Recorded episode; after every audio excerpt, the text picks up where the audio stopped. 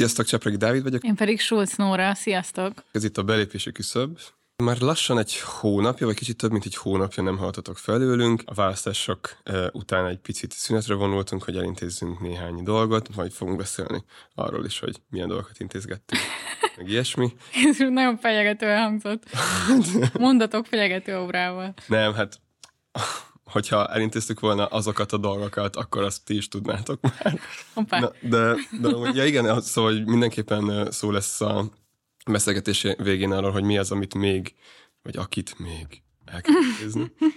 De arra gondoltunk, hogy most az évad második felének az ilyen fél évad indító adását, nem is tudom, hogy... Hát azért a, a, annak már nem biztos, hogy neveznem. Negyedelő, negyedelő adását, azt most ketten fogjuk felétek prezentálni, arról fogunk beszélgetni, hogy hogyan érintett minket a választási eredmény, mit gondolunk az eredményt követő elemzésekről, értelmezésekről, megfejtésekről, profíciákról, uh-huh. és aztán pedig hát igyekszünk javaslatokat adni arra, hogy merre tovább, ha egyáltalán. És még beszélünk arról is, hogy kortársaink hogyan érzik magukat mostanában. De hogyha érdekel titeket ez az adás, akkor mindenképpen hallgassátok végig, és különben támogassátok a Partizánt a Patreon felületén, és egyéb módokon, hogyha tehetitek. Az az ember, aki azt mondja, hogy nincs különbség bal és jobb oldal között, az jobb oldali. Mi nem az ellenzék ellenzéke, hanem az ellenzék lelkiismerete szeretnék lenni. Megint úgy van, hogy olyan ember, aki nem cselekszik, állhat azon az állásponton, hogy az egész társadalom egy elvetendő valami. Amikor a kapitalizmus világmérdő bukására én sem látok rövid távol kilátást. Miért tetszik lábjegyzetelni a saját életét? Miért nem tetszik átélni? Miért csak reflektál?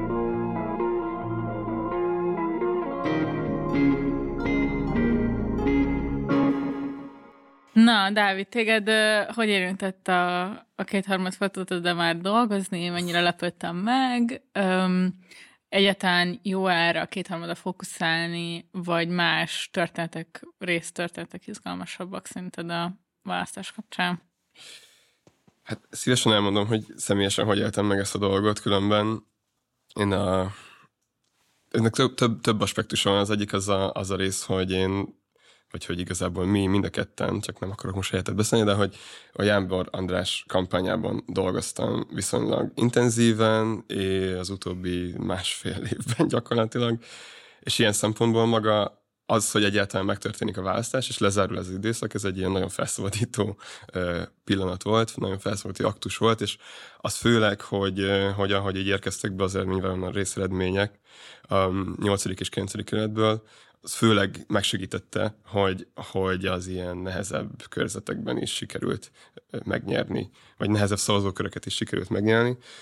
És akkor emellett ugye történt az egész kétharmados dolog, és ami ami fura volt, és amivel kapcsolatban különben sokáig tényleg tapintatosnak kellett lenni, és ezt a tapintatot meg kell tanulni nagyon gyorsan, az az, hogy engem nagyon nem fogott, nem mozgatott meg a kétharmad, és, és különben lehet, hogy azért, ez nem ilyen cinizmusból, tehát nem az, hogy nem abból a fajta cinizmusból, ami, ami talán ami talán érzékelhető volt amúgy a podcast epizódokban is az ellenzékkel kapcsolatban, hanem inkább az, az ilyen megszokás, hogy az utóbbi 12 évben ez volt, erre vagyunk berendezkedve, és ezt, ezt szoktam meg, és ezért nem lepett meg.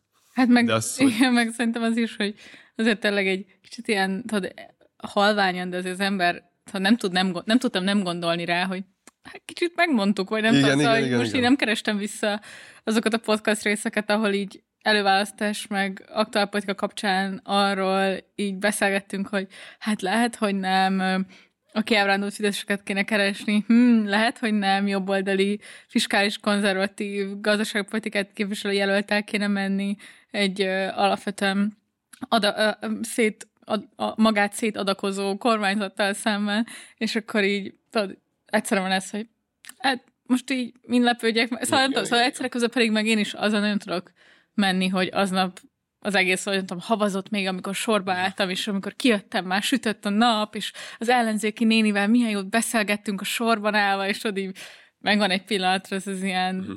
remény nyelv, amit szerintem így nem lehet nem érezni, hogyha így elkötelezett, vagy legalább minimálisan, vagy legalábbis annyira legalább, hogy behúz az X-ot az ellenzékre, és akkor így persze nyilván valami azért kicsit eltörik meg, nem tudom, van min, van min kiábrándulni, de valahol meg azt éreztem, hogy hát ja. Itt amúgy nagyon sokáig tudnánk szerintem elemezni azt, hogy a környezetünk hogyan fordította le ezt, stb., és hogy milyen egyéni, hogy mondjam, milyen megküzdési struktúrák, vagy megküzdési stratégiák alakultak ki mentálisan, és, és különben közösségileg is bizonyos szempontból, de, de hogy ez, ezzel előtt engem érdekelne az, hogy, hogy mit gondolsz azokról az elemzésekről, amelyek próbálták magyarázni ezt a kétharmadot, akár különben már aznap, mert, ha, ja, ja. mert hogy te különben itt voltál a Partizán stúdióban akkor, és nagyon szorosan, vagy nagyon közelről követted ezt az egészet, akár később. Ja, hát aznap este igazából túl sok szerkesztői input, ami nem volt, vagy az, az esti műsorban, vagy ott így azért eléggé gyorsan kértek az eredmények, és alapvetően a, akiket behívtunk elemezni, ők így megvolt a maguk apparátus arra, hogy feldolgozzák az eredményeket és beszélnek róla. Inkább ami volt, az a másnap hajnali vagy reggeli műsor, és ott például az már egy ott már szerintem részben elindult az a fajta ilyen öm, hozzáállás, vagy nem tudom, ami szerintem most volt az elmúlt egy hónapban végül is, végül is egy koncepcióvá is vált, vagy egy ilyen, meg még szerintem lesz is továbbiakban is a Partizánon, hogy,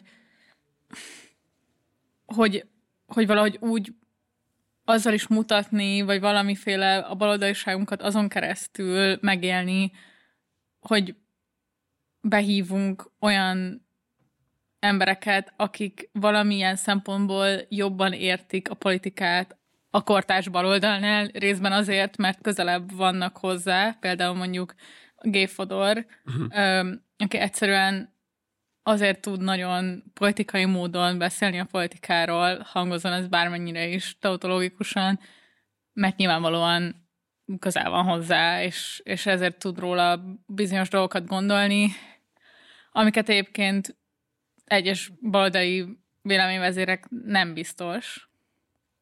És a másik pedig, ami, a, akit én már nagyon rég akartam, hogy jöjjön stúdióba, és nagyon örültem, hogy aznapra elfogadta, az a Csizmadi Ervin is. Uh-huh nekem egyébként az a beszélgetés az ilyen, azonnal, hogy ahhoz képest, hogy egy másnap reggeli elemző műsor, ahhoz képest továbbra is eléggé érvényes tud lenni, és tényleg azzal szembenézni, ami szintén nagyon kényelmetlen, főleg szerintem az ellenzék liberális mainstreamjének, hogy hogy vannak olyan típusú mély politikatörténeti struktúrái mondjuk a magyar valóságnak, vagy nem tudom, amik kitermelik magukból ezt a fajta hegemon struktúrát, és ilyen szempontból ilyen szempontból segít mondjuk a baloldal halálával szembenézni igazán, vagy, vagy a, az ellenzéki, nem tudom, infrastruktúra, kultúra, stb tragédiájával szembenézni, szóval, hogy én, én kicsit ilyen szempontból igyekeztem így hozzáállni. Nem én csak azt próbáltam mondani, hogy, hogy nekem az volt ott a szempontom, vagy az a, az a fajta, és azt föntartom, hogy ez egy fontos szempont, hogy végül is, um, amit nagyon szerintem el tud rontani a, az ellenzéki ilyen értelmezői közeg, hogy pontosan a politikai rendszerben levő hát nem tudom, igen, a baloldal legmélyebb válságával szembenézni, vagy, vagy az egésznek ebből a szempontból, és ez nem azt jelenti, és hogy, és hogy ez a fajta ilyen, ez egy ilyen rezignált nézőpont végül is, ahol igenis tudunk nyugodtan ülni és beszélgetni másnap reggel G. Fodor Gáborral. És nem, és nem rögtön az idegion és, a, és az asztalborogatás, és a nem tudom micsoda, és ez szerintem ilyen szempontból egy nagyon vagy én ezt egy ilyen nagyon ér, nem az egyetlen érvényes attitűd, de ilyen szempontból ezt fenntartom, és, és az azóta eltett időszakból számomra egyébként ja, ilyen fontos tapasztalat volt. Amúgy itt említetted az ellenzéket, meg említetted a baloldalt, és most bocs, hogy így rákérdezek, ja, de hogy... Nem akarom összemosni, igen. Nem, nem, nem, csak hogy ezt szerintem nagyon sokszor, meg fogunk beszélni majd egy szerencsétlenebből sikerült beszélgetés, ja, ja. amin meg én is a része voltam. Ja, ja. És ott ez volt az egyik ilyen furcsa dolog, hogy ott szinonimaként használták magukat baloldalinak tartó megmondó emberek, és szóval, hogy mikor a baloldal válságáról beszélsz, akkor az ilyen, nem tudom, dolgozó érdekképviseletet fontosnak tartó. Persze, de egyébként azért szerintem, szóval nem kell ilyen nagyon kis eltartani, szóval igen, hm. a, az MSP összeomlásáról is ja, kell ja. konkrétan beszélni, és, és akkor ilyen módon is értem. Jó, értem. Tehát az ellenzéknek bizonyos intézményes formációi is szerintem a tágan vett baloldalnak mégiscsak részei, vagy legalábbis érted annak a társadalmi struktúrának, ami föntartotta vagy ez szóval, hogy például be tud ülni Újhely István ebbe a stúdióba, és azt tudja mondani, hogy a szociáldemokrácia 132 éves hagyománya Magyarországon, és ő úgy tud itt ülni, hogy ő ennek a Igen. folytatójaként tudja magát. Véleményes, hogy mennyire jogosan, de, de mégis intézményi szinten azért jogosan ö, ö, annak tudja mondani magát, és hiszem úgy érted, szóval, hogy, hogy ezzel is szerintem szembe kell nézni, hogy de a, azért ez is benne van, és, és az, hogy jobboldali jelöltekkel kell kiállni folyamatosan, és, és persze ez egy, ez egy intézményi, ez egy, ez egy intellektuális, ez egy nem tudom, közösségi mindenféle válság, de hogy de hogy, hogy, és, hogy, és hogy ez a baloldali válság egyszerre létezik azzal, hogy, hogy mennyire stabil a jobb oldal uh-huh. és a Fidesz. Különben ezre a Lakner Zoltán nyilatkozott valahol egy ilyet az a választása kapcsolatban, hogy ami őt mindig meglepi az ellenzéki közege kapcsolatban, az az, hogy mennyire, mennyire rövid memóriájúak. Igen. Olyan uh, lózungokat hangsúlyoznak most, ami 18 után is, hogy itt egyszerűen így külön kell elindulni újra. Ez a nem És, és az a vicces, hogy, szóval, hogy nekem egy ilyen, ilyen, ilyen közvetlen, meg ilyen személyesebb történetek jutnak eszembe a kampány alatról, amikor ugye mi nagyon sokat dolgoztunk helyi MSZP-sekkel, meg különben nem csak helyi MSZP-sekkel is, és én a kampány alatt ismertem meg jobban magát a, az MSZP-t és az MSZP-nek a történetét, és akkor ott kezdtem összerakni magamban, hogy így, miért volt az, hogy annak idején ilyen jobboldali, hát ha nem is jobboldali, de hogy nem ilyen a párt által kinevelt és felemelt emberek voltak a miniszterelnök jelöltjeik, miért volt a koalíció kényszer az SZDSZ-szel, adott esetben most a párbeszéddel, stb. És, és maga ez az egész ilyen intézményi történet, a platformok története, a platformok közötti harcok története nagyon durván megmagyarázta azt, hogy mi történt az utóbbi 12, és az 2000-es években is, miután, miután a Gyurcsány gyakorlatilag így, így a földbe állt a válság következtében.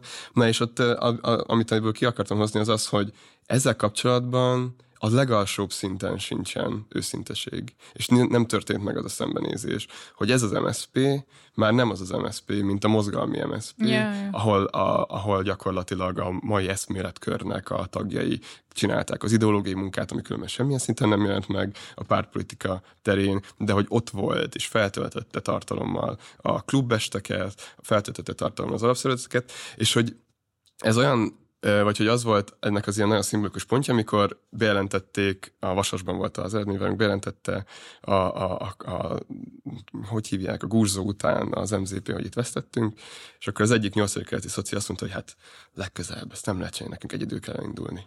És hogy, az, ja, és hogy olyan, olyan, olyan párt mondja ezt, egyedül kell indulni, a két több, nem tudom már hanyas, hány székük van, de hogy kétharmados fidesz szemben, ami már gyakorlatilag az 5 környékén van. Szóval annyira durva, ilyen hát nem is tudom, hogy, hogy mi, ez a, mi ez a szó, de hogy igen, ez a, annyira nem történt meg semmilyen reflexió és reflexió arra, ami, amiről te is beszéltél, hogy ez, hogy ez ijesztő, és amikor hogy azt mondjuk, hogy, hogy mi megmondtuk, ezt. A Jó, azt hogy nem akarom mondani. Nem, nem, nem, de, hogy, de szerintem tök legitim, meg szerintem érdemes, hogyha mikor, mikor beszélünk erről, hogyha nem most, ja. hogy, mi, hogy mi igyekeztünk hatással lenni különben ezekre a szereplőkre, azért az előválasztás alatt is, és a választás alatt is, és folyamatosan falakba ütköztünk, és azt hiszem, hogy azokat a falakat, azokat most ismerjük meg utólag a legjobban, tehát most ismerjük meg igazán, hogy hogyan működött például a kampánygépezet, hogyan működik, eh, hogyan működtek adott pártok, stb. És, és hogy azt kell mondani, hogy ezeket a falakat amúgy egyáltalán lehetetlen tett. Hát meg valószínűleg korábban kell elkezdeni, vagy nem, vagy nem is, tehát hogy érted, szóval például mondjuk a JMB volt az egyik leghosszabb előválasztási kampány igen, talán. Igen. 15 hónap. Igen, igen, talán a, a Jakab Péter kezdte el talán csak hamarabb a, a saját miniszterelnök jelöltjét, nem tudom, szóval, hogy tényleg március elején, vagy mikor ja, ja. indult el a JMB, és hogy így már az is nagyon valahogy igazából már nagyon közel volt a választáshoz, most uh-huh. ha így mhm. visszanézzünk, és, és tényleg egy csomó mindent el kell végezni kampányidőszak előtt, és, és egyébként ezt a Megyesi is mondta most uh-huh. itt, és hát igen, szóval, hogy egyébként ő is, bizonyos szempontból ő is szerintem azért nagyon értékes, amiket mondott, vagy olyan, persze vannak vele problémás dolgok, de hogy, hogy az a része, hogy tényleg ezt, hogy politikát nem lehet megtanulni pár hónap alatt. Igen. És hogy ez nagyon vicces, mert én a előválasztás alatt, ugye, amikor az MZP Dobrev Klárára szűkült az egész, akkor olyan, én nem egy ilyen edgységből nyomtam, hogy, hogy Dobrev Klára és nem MZP, hanem egyrészt valamennyire azért, mert mégiscsak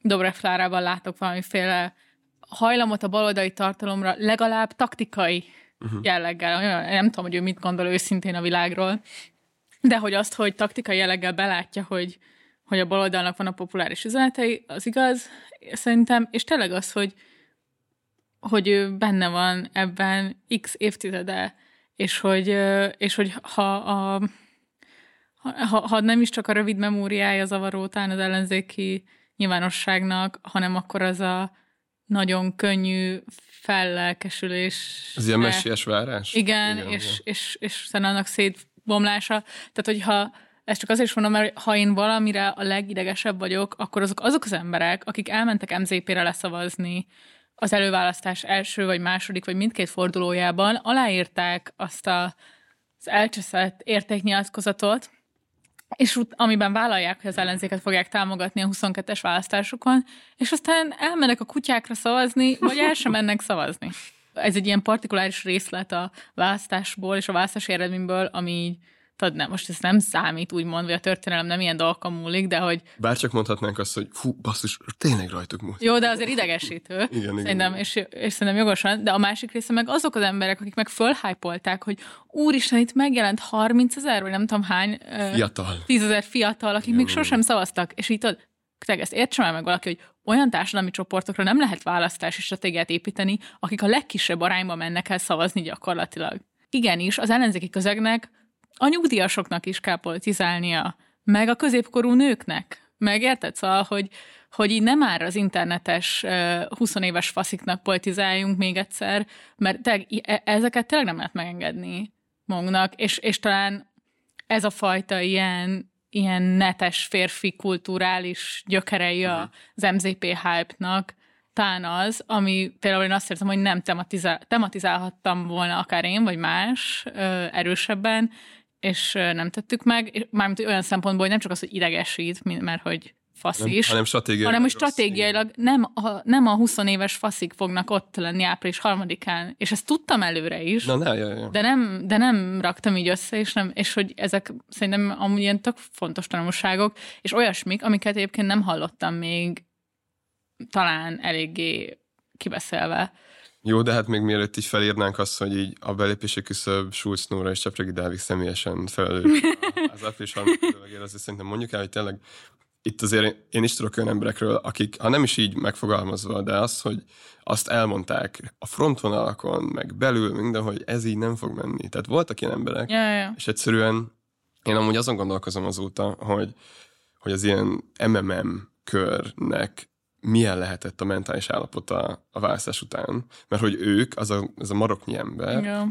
így valójában így őszintén elhitték, hogy, hogy ők a nép. Ők képviselik a népet, Ja. és ezt így ezzel mentek keresztül mindenfajta ellenzéki megállapodáson, és különben inkább az a furcsa, hogy az a, vagy az az ijesztő számomra, vagy az, azon gondolkozok sokat, hogy, hogy maga ez az ellenzéki összefogás, ami különben az ilyen közös alapprogramban csúcsosodott ki, meg magának az előválasztásnak a megszervezésében, nem volt elég erős ahhoz, hogy ezt a könyöklést Igen. meggátolja időben. Igen. Mert hogy ideális esetben nyilván az lett volna, vagy az lett volna az ideális, hogyha valamilyen pórát, vagy valamilyen fogást tudnak találni ez, az, ezen az emberen, és abszolút legitim lett volna, és abszolút Igen. Meglettek volna rá az eszközeik, de egy ilyen nagyon durván radikális, már nem olyan értelemben, hogy tehát most az mmr célzok, egy ilyen elképesztően elborult társaság így hirtelen hijackelni tudta az egészet, ez, ez ijesztő egyszerűen, és, Igen. és nagyon, nagyon-nagyon várom azokat a, a könyveket, beszámolókat, írásokat, amik erről a néhány hónapról fognak szólni belülről.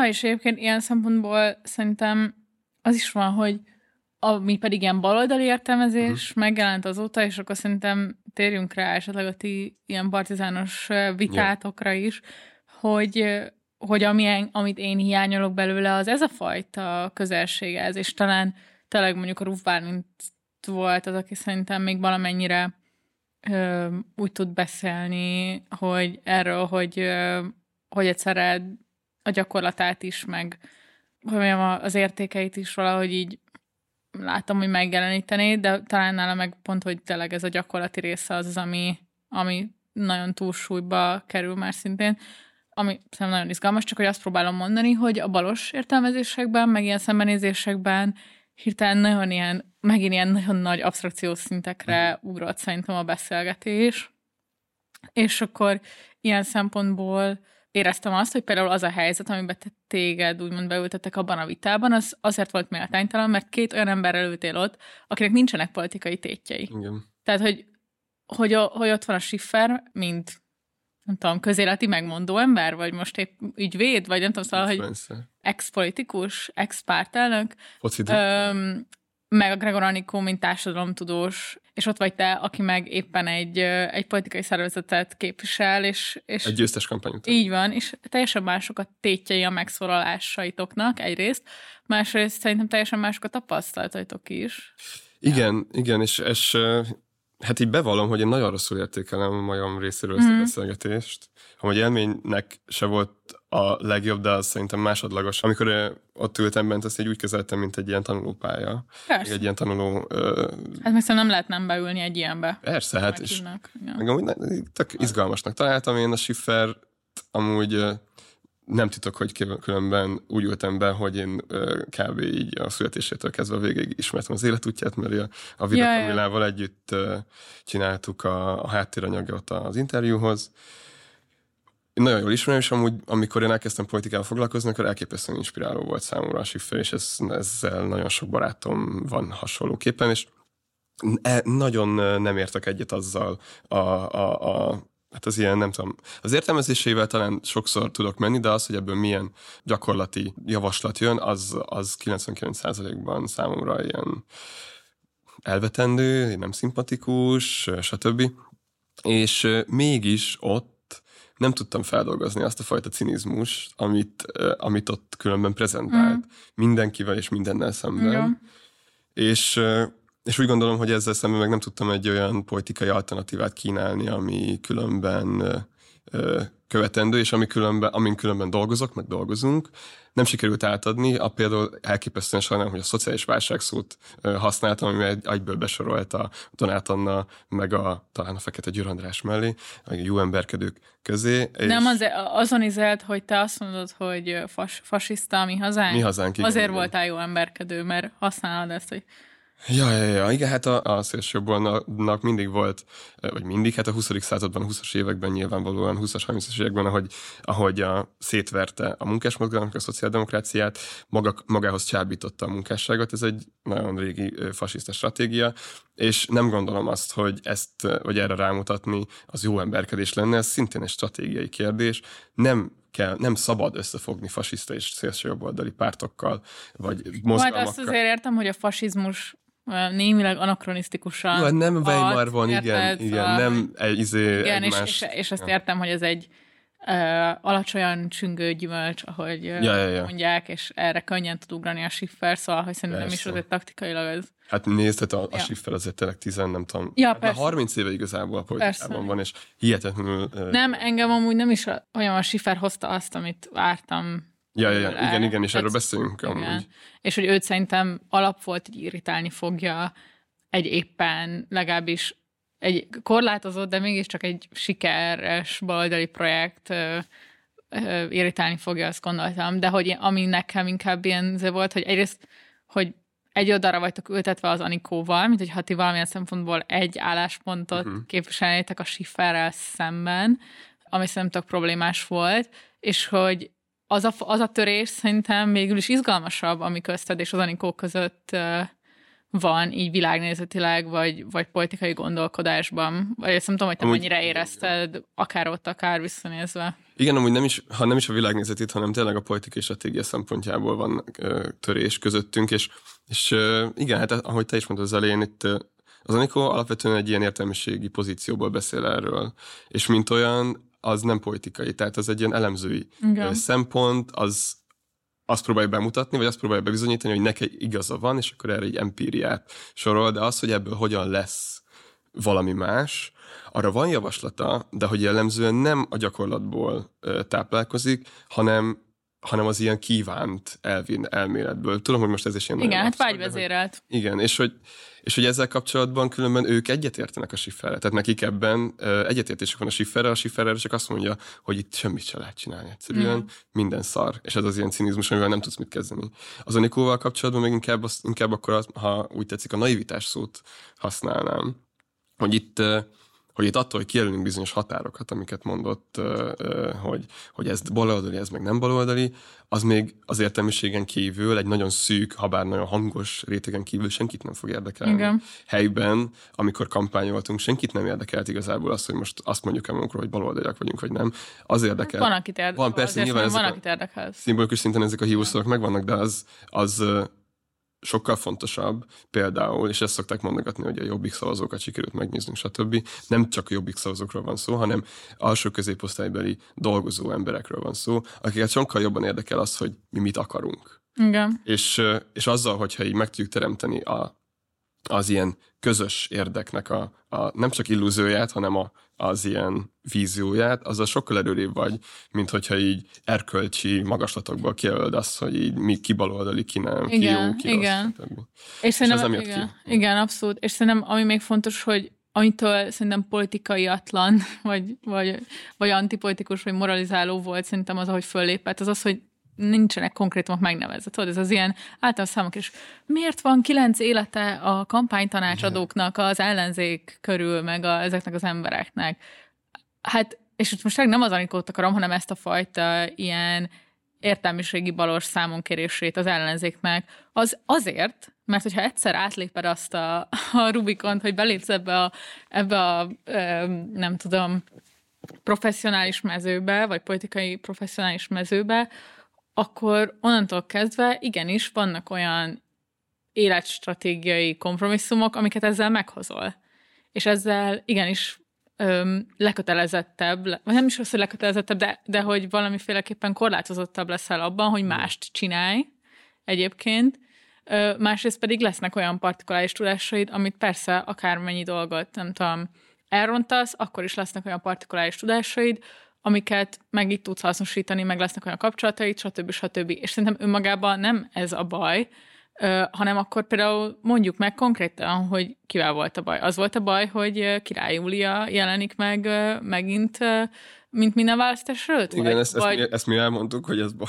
igen, amúgy mi ezt nem mondtuk, hogy baj. Az azért hozom ezt, mert Ja, mi például konkrétan megmondtuk, hogy, Ja. hogy ezzel mi a bajunk, vagy, vagy, vagy, egy, vagy másra gondolt, vagy nem tudom. És hogy szerintem ez rohadtul fontos, uh-huh. hogy az, akinek politikai tétjei vannak, meg politikai módon gondolkozik ezekről, azt szerintem, azt szerintem igenis vállalja föl, hogy például, hogy megmondja ezeket, és, és nem pedig csak egy ilyen általános erkölcsi, nem tudom, felkérdezés van, igen, hogy miért, miért nincs következménye a, a választási eredményeknek a, az ellenzéken belül, és másrészt pedig szerintem igenis kell egy empátiát mutatni afelé, a, a mélyen, nem tudom, szóval, hogy ö, nem tudom, valóság felé, hogy igenis, hogyha ha fölválasz pártpolitikai elköteleződést, azért tudom, mert most turnéztuk végig fél Magyarországot, ahol próbáltunk szakmai embereket megszólaltatni dolgokkal kapcsolatban, már az elköteleződés lett volna, és kockázat, hogy beüljenek a partizánba. És hogy egy, egy ilyen, nem tudom, helyzetben szerintem igenis, érted, szóval, hogy e- ezt szerintem látni kell, és, és ilyen szempontból a, a, ha talán még valamit így hiányoltam talán a baloldali értelmezések közül, akkor az tényleg a, az elismerő nyilatkozatok azzal kapcsolatban, meg az empátia azokkal kapcsolatban, akik igenis kúra sok munkát beletettek ebbe a kampányba is. Ja, hát ehhez képest a community csak le lett díszprolizva. Hát az meg a másik, igen. Ezt Az, ami nagyon triggerelt. Igen. És ami feltűnik, az, az szintén az, hogy ezek az emberek nincsenek közel a politikához. Igen. És ez az, amire talán a Gregor utalt, és amúgy vagy meg a Schifferék utaltak, hogy a politikai tanácsadók, meg az értelmiség, mit tudom én, de hogy egyszerűen ez van, tehát, hogy ezt nem fogja más megcsinálni. Igen. Helyettük ezt a politikai munkát nekik kellene elvégezni. És ehhez viszont el kell engedni azokat az ilyen régebbi e, tabukat a politikával kapcsolatban, amelyekek szemben különben ők is kritikusak, viszont a gyakorlatban nem tesznek máshogy. Igen, és ilyen szempontból szerintem az is van, hogy szóval én értem, hogy ebben nehéz, vagy én értem, hogy ugye ezt a amit a Weber ilyen uh, diabolikus jellegével jellemez ugye a politikának, hogy ez, hogy ez elkerülhetetlenül az, és én értem, hogy ezzel személyesen miért nehéz például. Annak a, akár annak a stressznek, az, annak a folyamatos ilyen dilemmák, érted, szóval a politika az folyamatosan dilemmák, döntések, önmarcangolás, stb., és hogy nem. De maximálisan, viszont azért elképesztően hálás dolog, tehát az, Jó, hogy, jó. az, hogy egy konkrét közösséget képviselsz, vagy egy közösségben építkezel, hát és, és ér, azt át, vagy áthat az az érzés, most nem akarok nagyon szentimentális lenni, hogy végre befolyásod van, és Hát jó, csak mozgás. erre, erre kevés lehetőség van, érted? Szóval, Persze. hogy te most azért az is tudod mondani, mert mert most olyan bejutott, meg most van egy ja, ja, ja. sikeres időszaka a szikrának, de hogy pont az ellenzékben azt megélni, hogy te képességesen és, és jó hangulatban és hatékonyan tudod képviselni a közösségedet, vagy a választóidat, ezt, a leg, ezt nem lehet megélni. Külön, és, és különben ez szóval hogy fontos elmondani, hogy azért olyan ellenzéki szereplők is vannak, nem egy, nem kettő, nagyon sokan, akik rengeteg munkát beletettek, Ja, rengeteg még próbáltak innovatívak is lenni, stb., és így is buktak. persze. Tehát itt, itt nem csak arról van szó, hogy itt egy-két embernek az ilyen, vagy egy-két ember kompetenciáiról van szó, és azokat kell fejleszteni, stb., hanem itt tényleg egy nagyon hosszú távú építkezés az, ami, ami egyszerűen kimaradt, és amire szükség Ja. van. Ja, csak még csak azt mondani, hogy szóval hogy szerintem az a része, hogy ez mennyire nehéz, meg ilyen személyesen megterhelő, az akkor tud könnyebb lenni, hogyha többen cipelik ennek, Na, a, ennek a terhét, és hogy én ilyen szempontból is nekem, ha valamiben türelmetlenebbé tett a negyedik. Szóval részben nyugodtabbá is tett, meg ilyen ok, akkor azért megyünk tovább, de hogy másrésztről pedig engem azért elég türelmetlenné tett azzal kapcsolatban, akik, akik még mindig valamiféle politikán kívüli Igen. álláspontot tartanak fönn, és baloldalinak, és baloldalinak tartják magukat, vagy, vagy, vagy, vagy rendszerkritikai baloldalinak, vagy nem tudom. Szóval, hogy szóval antipolitikai baloldal az így ebben a kontextusban nem tudom, hogy mit jelent. És ilyen szempontból nekem a, a másik, ami például nem pont Szúrja a igen, hát nem tudom, tegnap meg ma hallgattam meg két részletben a ö, Mi a tendőben a Kis Viktorral készült interjút, és hogy így ami nekem nagyon kijött belőle, hogy próbálta a Márk és a, a Szilárd politikai kérdésekről is kérdezni őt, hiszen politika elmélettel foglalkozik, aki ráadásul föntartja, hogy valamiféle valóságra épülő politikai elméletet próbál csinálni, ami végül is Dávidhoz, meg hozzám is közel áll, meg szerintem én egy csomó mindennel tudok ismerni, amit a kis Viktor képvisel, de hogy az nagyon megütötte a filmet, hogy pont a politikai kérdésekre öm, semmi, tehát hogy, hogy, hogy még egy utalás szintjén sem, hanem csak annyi az állítás, hogy ezt majd a mozgalom kitalálja magának. Ez majd a gyakorlatban kialakul, és hogy persze, ez amúgy így van, nincsenek előre válaszok, minden nyilvánvalóan véletleneken múlik, meg bonyolult, meg a gyakorlat alakítja, stb. stb. De valahol szerintem, hogyha azzal a szintű radikális újragondolási üzenettel lépünk föl, hogy itt minden, ami nem én vagyok gyakorlatilag az óbaloldal, szóval, hogy én csak azt nem látom, hogy így ez valójában a magyar társadalom valóságához így hol kapcsolódik. Tehát az a fajta ilyen minimális utalások, hogy ő nem pártpolitika ellenes, nem intézményes politika ellenes, az így oké, okay, végül is ez jó, de hogy, hogy, hogy akkor ezt hogy kell elképzelni, és hogy szerintem ez a fajta ilyen, ez a, ez a lépés az, amiről kvázi semmi beszéd nem volt még szerintem, és amit én hiányolok, és, és hogy nagyon sokan örülnek egy csomó ilyen nagy megmondásnak, most, például a, a Viktor megmondásainak is, de hogy szerintem valahol tényleg össze kéne érnie annak a tapasztalásnak, ami egyrészt az intézményes politikát, az aktivista közeget, az absztrakt ilyen balos, nem tudom, baloldal történetet, meg egyébként a részben inkább az ilyen konzervatív politikai, nem tudom, praxis tiszteletének, vagy ilyen, tudod, ez a fajta ilyen konzervatív ilyen belátás arról, hogy, hogy igenis van a, nem tudom, a politikának egy ilyen művészete, meg mit tudom én, és hogy ezek így, ezeket így, én sem tudom összeszállazni, meg nem azt mondom, hogy így azért, de hogy hogy bennem a hiány erősebb, mint uh-huh. bármi, hogy így örülni tudjak annak, hogy most amilyen megmondás született. Szerintem az, hogy a politika praxis és a politika művészet, ez nem egy konzervatív dolog, hogyha... Hát, ott gyakrabban van erről. Persze, igen, azért, mert létezik a szociáldemokrata mozgalomnak, meg a baloldalnak egy, egyfajta amnéziája, amikönben egészen jól magyarázható, hogyha belegondolunk abba, hogy 92-90-ben meghalt gyakorlatilag a mozgalom. De hogy Pont azért mondom, mert hogy azért az ilyen 19. századi német szociáldemokrata, meg orosz szociáldemokrata mozgalmakban ezek a viták ott vannak, és ezek, a, ezek az érvek néha még szebben is ki vannak dolgozva, mint különben a későbbi konzervatívoknál. És amúgy visszatérve kis Viktorra, hogy engem nagyon meglepett az, hogy, hogy a baloldalon ő lett a, az ilyen megmondó ember a választások után, Igen. hiszen ő szerintem pont, egy, pont az ilyen tipikus képviselő annak, aki ideoló, mármint, hogy ezt, ezt is vallja maga, ő egy ideológia kritikus, politika elmélész, radikális baloldal, stb. stb.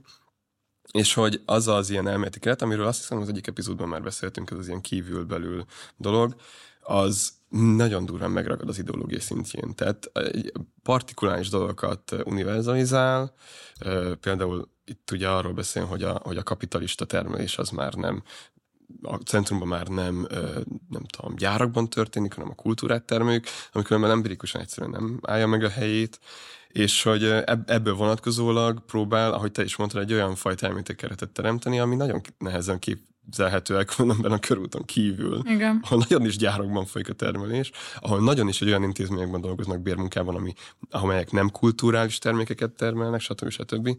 És az se állja meg a helyét, hogy vagy olyan formában nem, hogy itt a, hogy a kultúrmunkásoknak lenne kitéve maga a tőke, hiszen a tőke az mindig is ki volt téve a munkásosztálynak. Ez a lényeg, hogy munkásosztály nélkül nincsen termelés, Igen. ezért kell megszervezni magát a munkásosztálynak, hogy aztán, de mindegy, de hogy most félretéve ezt az ilyen nagyon konkrét ilyen kritikákat ezzel kapcsolatban, azért lepett meg, mert hogy ez az ideológia kritika nem elemzi a hatalmi viszonyokat, hanem nem tudom, kulturális termékeket néz meg, nem tudom, az utóbbi egy évből, meg a kampányban, stb., és akkor abból szűr le egy ilyen univerzalisztikus mondást. Igen, és akkor és azt érzem, hogy a Viktor így, e, így nem akar nagyon szembe menni senkivel. Nem akar konfliktust vállalni igazán senkivel, hanem hogy mindenhol egy kicsit ott akar lenni, mindenkinek mondani akar egy kicsit, és akkor így ezért van az az ilyen inkonzisztencia, vagy az ilyen koherenciamentesség, amit mondasz a mietendő részre. Mármint, hogy ez ja, szerintem úgy ő így részre. önmagában, vagy érted, hogy én, én alapvetően ellentmondásmentesnek látom mhm. önmagában, hmm. amit képvisel, vagy így én ér, vagy így nekem így következnek egymásból a dolgok, amiket mond, meg itt tudom így érteni, meg mit tudom én. Inkább csak tényleg, tehát, hogy ha, ha én valamit gondolok, akkor egyébként pont az, hogy a, vagy valami ilyesmi van a kívül belőle, hogy addig nem lesz kb. ezzel az ilyen fölhanggal, hogy tudod, amíg az IKEA-ba járunk vasárnap, yeah. és nem tudom, micsoda, addig nem lesz forradalmi ellenkultúra, és hogy így, bocsi, szerintem azokból kell baloldalt csinálni, akiknek így az egyetlen öröme a héten az, hogy vasárnap elmennek igen, igen. hoddogozni az IKEA-ba. Igen, és... És, és, és, és, és hogy szerintem pont ezek azok a valahol azok a kulturális fogyasztási élmények, amikben, amikben szerintem tud ilyen tudunk valahol találni embereket, meg, meg közösségeket, vagy csoportokat, amik, amiknek ez közös élménye, még akkor is, hogyha a mindennapjaik amúgy nagyon különbözőek. Persze, hát hogyha szimplán arra a rétegre építenénk, amelyet a kis Viktor említ, akkor hát ez igazából a magyar, uh, mi az, kétfarkú kutyapárt. azok, meg, hogy, meg hogy azok az ilyen civil szervezetek, amelyek pont, hogy nagyon durván antipolitikusak, de hogy ezzel nem, tehát ebben nem jelenik meg az antikapitalizmus. Az, hogyha egy szarul érzed magad egyénileg a rendszerben, és erre egyéni ö, megküzdési stratégiákat választasz azért, hogy jól érezd magad. Jó, erre az, e- ezt ő is elismeri, és azt mondja, hogy az egy, az egy nagy kérdés, hogy ez össze tud állni Ja, ja. politikával, szóval ezzel kapcsolatban szerintem őszinte. Én csak, szóval, hogy, hogy, hogy nekem már az érvelésnek a, Uh-huh. a kiinduló pontja is zavar, hogy szerintem igenis valahogy így az van, hogy de vannak azok a fogyasztási szokások, amiket rendszerfenntartónak vagy rendszerkonformnak látunk, és szerintem pont az van, hogy azok, akik csak azt tudják választani, vagy abban tudnak örömet találni, nekünk velük van dolguk, vagy nem tudom, ez a normi baloldal, ez szerintem ebb, vagy amikor még erről beszéltünk valamikor, szerintem ebből jött, és Meg egy ilyen nagyon... én ezt tartom ilyen szempontból. Nekem nem az edgy alter Persze. automista emberekkel van dolgom, akik ilyen mikroközösségeket hoznak létre, amikről valahogy elhiszik, hogy ezek, ezek majd ki, ki tudnak tágabban befolyásolni a társadalmat, vagy azt gondolják, hogy nem is kell, ez nem is feladata, és ők így csak szeretnének egy ilyen safe space maguknak. Nekem nem az ilyen edgy ez alter közeggel van dolgom szerintem, vagy, vagy érted, aki már amúgy is azt gondolja magáról, hogy ő valamennyire kvázi felvilágosult, uh-huh. vagy rendszerkritikus, hanem pont, hogy azokkal, akik nem pozícionálják magukat így. Ja, hát ezt hívják úgy, hogy radikalizmus a tömeggel szemben. Igen. És egy ilyen utolsó, ilyen történeti dolog, de hogy de hogyha komolyan veszük azt, és szerintem nagyon komolyan kell vennünk azt, hogy a baloldalt újra kell építeni, mert megbukott a 90-es évek elején, legalábbis globális szinten nem jelenik meg ellen hatalomként, akkor nem, igazából szerintem nem az a feladat, hogy, hogy hogyan próbáljunk erre ilyen egyéni megküzdési stratégiákat találni, meg stb., amik aztán összeállnak, vagy nem, hanem, hanem tökre fontos és tökre érdemes újra elemezni azt, hogy a 19. században az a szociáldemokrata mozgalom, meg az a munkás mozgalom, amit különben sokan ilyen emlékezett politikai szempontból fontosnak tartanak, sokan meg eh, elvetendőnek, az intézményi szinten hogyan szervezte meg magát, hogyan állt fel, stb. Nem azt mondom, hogy egyfajta ilyen romantikával kell őket piedesztára elmenni, stb., hanem ott egyszerűen olyan intézményi megoldások vannak, amire te is utalsz, egyszerűen amelyek, amelyek nem egyfajta ilyen, vagy van, nyilván voltak ilyen szekták, stb., amelyek az ilyen esztétikai tisztaságra, meg politikai tisztaságra mentek rá, de hogy a cél az mindig is az volt, hogy, hogy megszervezzük magunkat, és ellenhatalmat, ellenpólust képezzünk a tőkével szemben, és hogyha megnézzük annak a mozgalomnak a történetét, folyamatosan megjelennek ilyen belső viták, be, széthúzások azzal kapcsolatban, hogy, hogy hogy legyünk-e konformisták, legyünk-e konformisták, stb. Szóval, hogy szerintem ezekből a vitákból, abból a történet, történelemből sokkal többet lehet tanulni, mint abból, hogyha csak visszamegyünk 68-ba, uh, amit el, elvileg az utolsó baloldali forradalomként tartunk számon, és aztán abból próbálunk egyfajta stratégiát kínálni, ami különben semmit nem kezd azzal, hogy milyen... Hát nem, nem is stratégiát, de hogy például, tehát, hogy annyira lehet, szóval csak ez a, hogy, hogy miért akarunk jóléti államot, amikor a baloldali radikalizmus Nők ezt- már a, a baloldali jóléti állam ellen rázatnak, hogy a feminizmus, akkor, ebből, akkor és néztem, hogy így nem igaz egy feminizmus, mm, hát ha valami, akkor már így addigra majdnem száz éves, Ja, ja, a formális feminista mozgalom is. Na mindegy. De, Igen, szóval, hogy szerintem nem kell egyszerűen... in- de, de most nem, szóval nem is akarom így kikarikatúrázni meg, hogy, hogy így szóval, hogy majd egyszer biztos le, lehet ezekről vitatkozni, így szóval, hogy így nem akarok ilyen balos, nem ilyen balos kibeszélő kört akartam ebből csinálni, mert amúgy ez az egyik másik ilyen toxikus dolog, ami szerintem amúgy ja. elindult, és ilyen szempontból, ami megy mondjuk szintén a választások óta, azt így jól lenne nem, ilyen szempontból nem pörgetni, én csak azt akartam ezzel, vagy így ennél ilyen nézésebben felvetni, hogy, hogy még a legpolitikaibb baloldali elemzés is végül is, vagy a leg, ami, vagy ilyen politika elmélet alapú, az így amúgy tök problémás. De most szerintem az nagyon jó, amit mondasz, hogy, hogy itt az idő arra, és hogy lehet, hogy erre az utóbbi, nem tudom, három-négy hétben nem találtunk rengeteg bizonyítékot, de tényleg itt az idő arra, hogy közelítsük ezeket a perspektívákat, közelítsük az elméleti vagy elemzői perspektívát a gyakorlati politikai frontvonalakban működő perspektívákkal. Szerintem ez egy Úgyhogy ha valami, akkor ez nagyon izgalmas a következő Mm. években.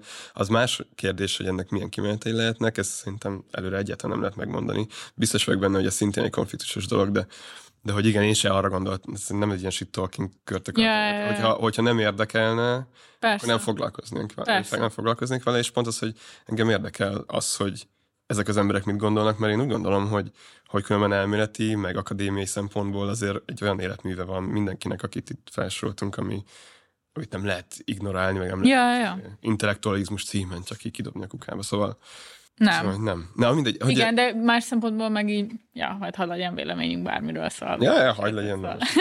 Azért rosszabb emberek. Igen, csak szóval igen, és hogy olyan szempontból meg nyilván a, a, a bal oldalon belüli útkeresések meg elemi szinten hatnak ránk, már csak azért is, mert egyébként, amit így a liberális média produkálni tudott a választások után, az meg tényleg, szóval Na, az amúgy nagyon, az ilyen hétköznapi hatházizmus, meg a hatházi változás elmélete, hogy lehet, hogy nem egyszer, hanem kétszer kell kimenni tüntetni, hogy meggyőz, meg... ja, ja, ja, ja. Ezért elég, elég szórakoztató volt. Hát igen, meg ezek a, ezek a tartalmak, hogy szegény liberális fiatalok el fogják hagyni az országot, és így mi lesz velük, mi lesz velünk.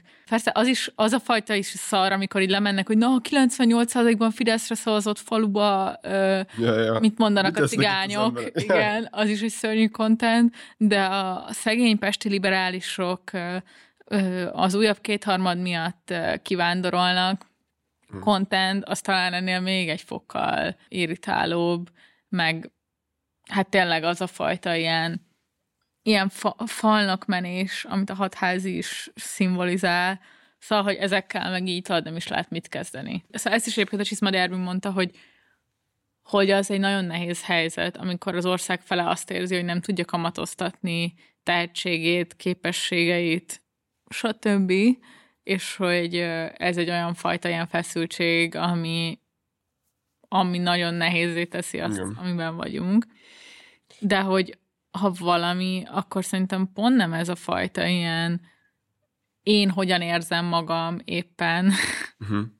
az, ami a leghatékonyabb kérdés ebben a helyzetben, nem? Szóval, hogy Én amúgy nem is, szóval hogy tényleg nem a gyerekeket hibáztatom, akiknek az az elsőleges izé, válaszuk erre a helyzetre, hogy kimenjenek, hanem az, hogy ebből miért, tehát egy ilyen tragédia történetet festünk fel a, a telexen ja, ebből, ja, igen. mert hogy, mert hogy most különben... Nyilván a médián keresztüli megdicsőülés Ja, ja, az idegesítő, nem az, hogy egyes emberek hogyan akarnak, Persze. milyen stratégiákat választanak, meg most érted, szóval, hogy Különben az, az ilyen, attól, hogy nekem nem jött be a külföld, attól meg másnak jó. Szóval én nem sajnálom senkitől. meg különben a Csizmadiának ezzel a, ezzel a kijelentésével szerintem, vagy én nagyon tudok menni, meg így, meg így nagyon át tudom érezni azt, hogy, hogy, hogy ebben az atomizált individualiz- individualizált társadalomban, ami különben rá van pörögve a pszichologizálásra, meg az érzelmekre. Igen. Így rögtön a mentális egészséggel kezdünk foglalkozni, mert hogy nincsenek olyan politikai közösségeink, ahova tartoznánk. Vagy nekünk legalábbis van, nekünk van, és amúgy az én környezetemben Ja. ez, a, ez nem ismerült fel ilyen szinten, Igen. vagy ha felmerült, akkor rögtön az volt, hogy ja, de basszus, de hát itt van a szikra, és akkor mi ezt csinálni fogjuk a következő nem tudom hány évtizedben. Ja. De Jó, hogy, hát azért, igen. De De hogy azért nem- szerintem az is egy, lim, szóval, hogy ez egy darabig működik egy ilyen siker után, de na, na igen. azért a, a, szerintem az se jó, hogyha... Szóval azért az is látszik, igen, hogy, hogy a Jámbi is nagyon durván figy- sok figyelmet kapott mondjuk a választások után, meg szerintem tök jogosan, meg el tudta mondani a sztoriát, meg hogy ő mit akar, meg, meg tudom én, meg el is fogja tudni mondani, de hogy azt szerintem nem érdemes gondolni, hogy itt van valami recept. Nem, nem, nem. Meg a a, nem messiás... tudom, a Torda is erre utalgatott, hogy itt milyen ügyesen csinálják a, a Jánbor Andrásék, meg mit tudom én. És hogy szerintem vannak dolgok, igen, amikből lehet építkezni, és stb., de hogy Mi csak megcsináltuk a házi feladatot. Kampány, egy jó kampányt csinálni, az nagyon durva Igen. munka. És különben, és az van, hogy ez, tehát ezt a fajta kampányt különben valószínűleg tényleg nem lehetett volna reprodukálni egy csomó vidéki helyen. Mert hogy ez a kampány az aktivistákra épült. És hogyha nincsenek aktivisták, akkor, akkor nincsen kampány. De hogy igen, és szerintem, meg hogy azt, azt tudom, hogy ez egy ilyen, tehát az a, az utaltam erre a messiás várásra, és a, és, mi, és a Jámbi is, meg mi is azért, azért így aktívan próbáltunk amell, azzal ellen menni, hogy a Jámbi hirtelen egy ilyen messiás legyen. Mert különben nagyon magasról nagyon mélyet lehet.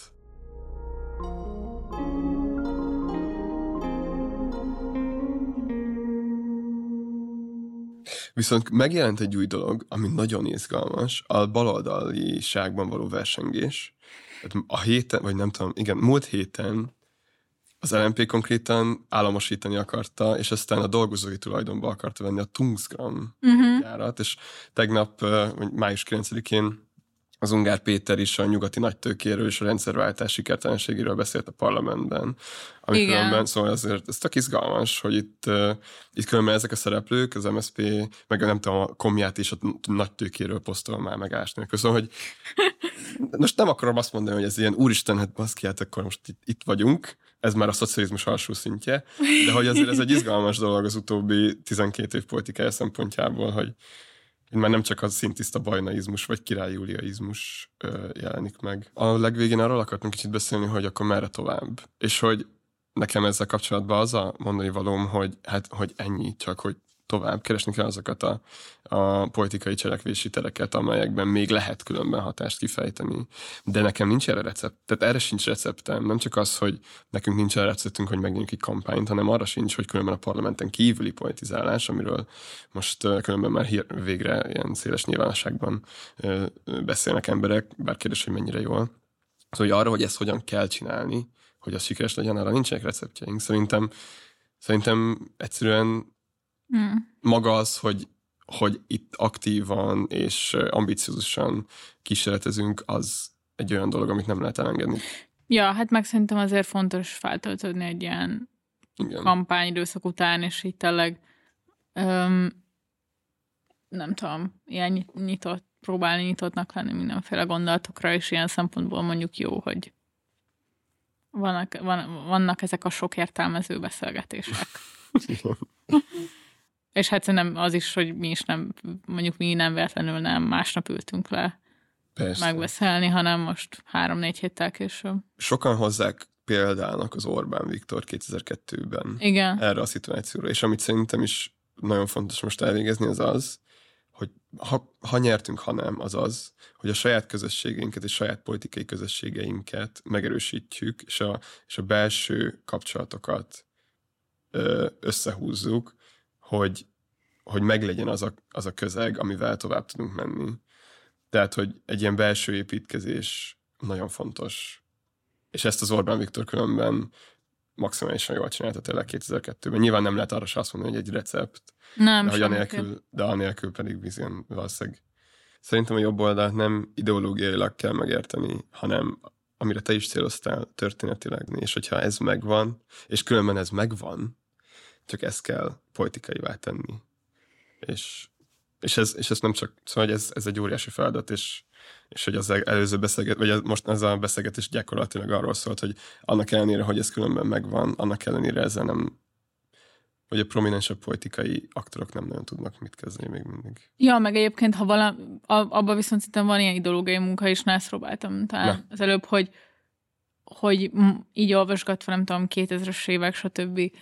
Ö, dolgokat ilyen különböző anyagokhoz, hogy így amúgy tényleg azt érzem, hogy a jobb oldal egy elég plurális nyilvánosságban létezett nagyon sokáig. Rengeteg belső vitával. Így van, és hogy ha valamit hiányolok, akkor talán részben ez, hogy, hogy mi is tudjunk így mondjuk vitatkozgatni a baloldalról, az ellenzékiségről, stb.